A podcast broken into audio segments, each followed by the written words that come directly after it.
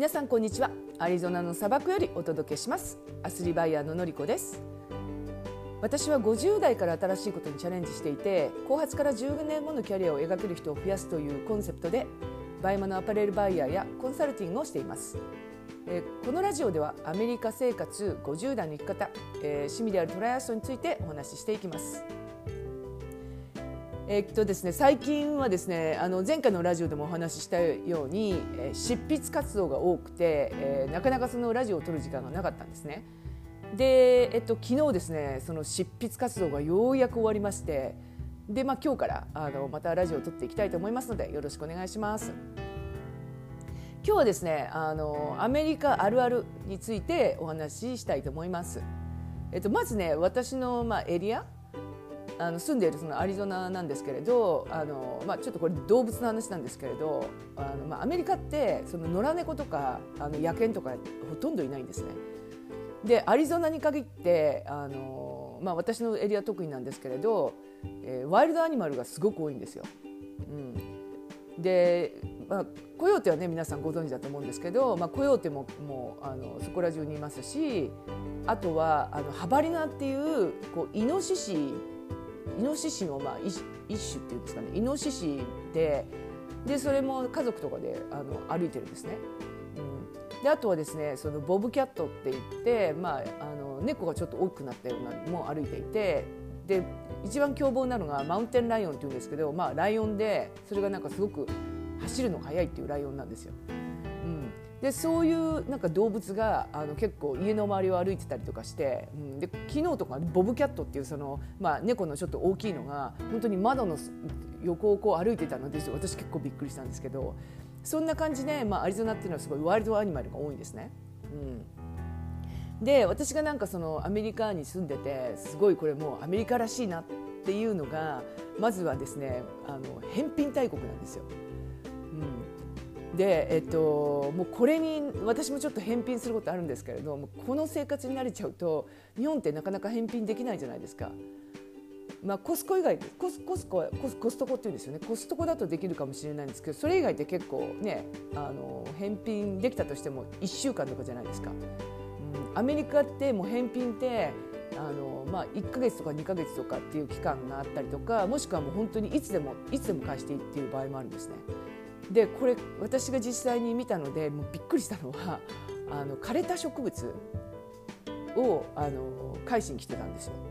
で私その時にあの、まあ、前の方が返してたのでその店員さんにあの「枯れた植物って返せるの?」って聞いたら「2か月以内だったら返せるんだよ」って言われてでその理由っていうのがその買ったその枯れちゃったのはその買ったお店のせいだっていうのがそのアメリカの方のその体なんですよ。うん、そのご本人がこう水をやらなかったとかそういうのが理由じゃなくてその植物がそのお店がの売ってるものが悪いから枯れちゃったっていうそういう理由らしいんですよ。いやこれはすごいなって思って私結構それも衝撃的だったんですけどあとはこうバナナを抱えていてバナナを返してる方がいらしたんですね。でもそれ半分ぐらいもうすでに食べてるんですけれど、まあ、そのバナナが黄色くならないっていう理由で返してる方はいらっしゃいました、うん、これもちょっと衝撃的ですよね。食べ物って返せないじゃないですか日本だと、うん、あとはですねあの履いた靴をもう返せちゃうんですよね。うん、これもだからそのお店によりますけど1か月とかでも OK で要するにこの例えばランニングシューズとかだと走ってそのあの履いたその何ですか感覚を調べてそれで、えーと、合わなかったら返せるっていうのもあるんですよね。まあ、でもその履いた靴をもう一回売るんではなくて履いた靴あ履い履いて返却された靴はあセールセールか何かであの売るっていうのは言ってましたけれどともかくその履いた靴も返せます。うん、でもう一つ強烈だったのが、えー、っとマットレスを10年間使ってでコスコにコストコに返してた方がいらしたんですね。でその理由があの、まあ、あのマットレスの真ん中がへこんじゃったからっていう理由で、まあ、返却してたんですよ。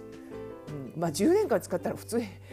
こむへへる、ね、普通へこむじゃないですかでそういうのも全然アメリカって OK なんですよね。これは私ねあの結構衝撃的だったんですけれど今となったらやっぱりアメリカ生活長いのであのこの習慣に慣れちゃったらあの日本に帰って返せないっていうのはすごいね辛いっていうのはあります。うん、それとあとあの、うん、ドライブスルー？うん、っていうかなんかアメリカの、まあ、方ってあの車の中でから降りないで何でもそのやりたいっていうのがそのなんかこう文化なんですよね。うん、まあそのね普通のなんですか日本でもありますようなドライブスルー例えばマクドナルドとかそういうところはもちろんですけれどそれの他に、えっと、まずね薬局もねドライブスルーができるんですよ。うん。あのまあ、薬その処方箋のある薬をその買うときにその前もってそのドライブスルー前もってその薬局に連絡しておいてで、まあ、時間を見てその買えちゃうんですよねその、うん、車で行って、まあ、そこでお金を払ってで購入できちゃうんですよね。うん、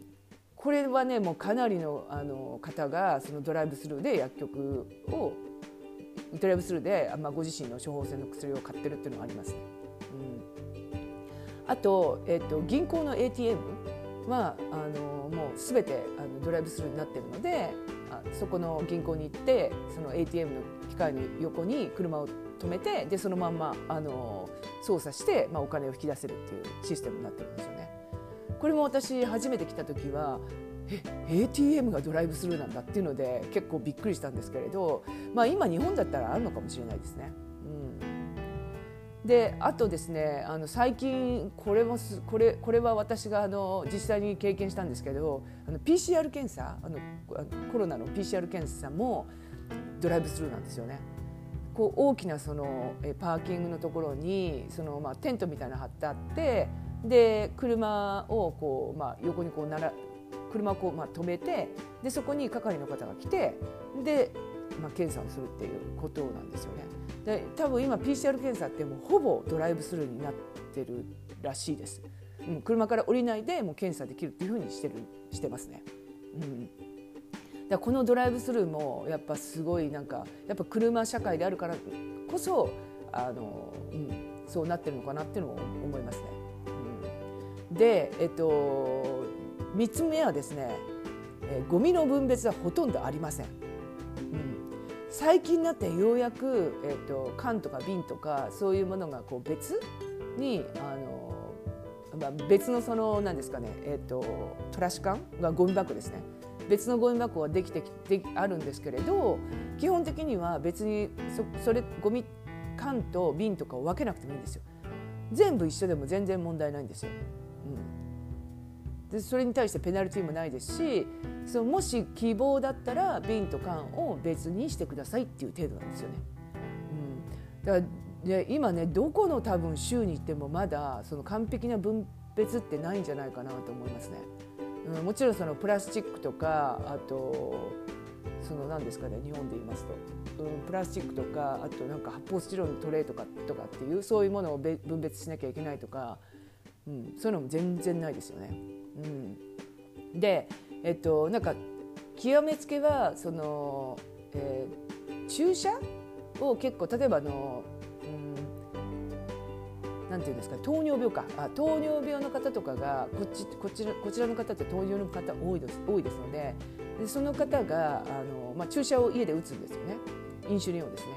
でそのまあ注射器をまあ捨てるんですけれど、まあ、それはそのなんか捨てるきちっとした容器みたいのがあのあるんですよその、まあ、危険危険っていうかもう針とかが危険なのでその危険物みたいな感じで別の容器があるんですけれどそれもそこに入れなくてもいいんですよ。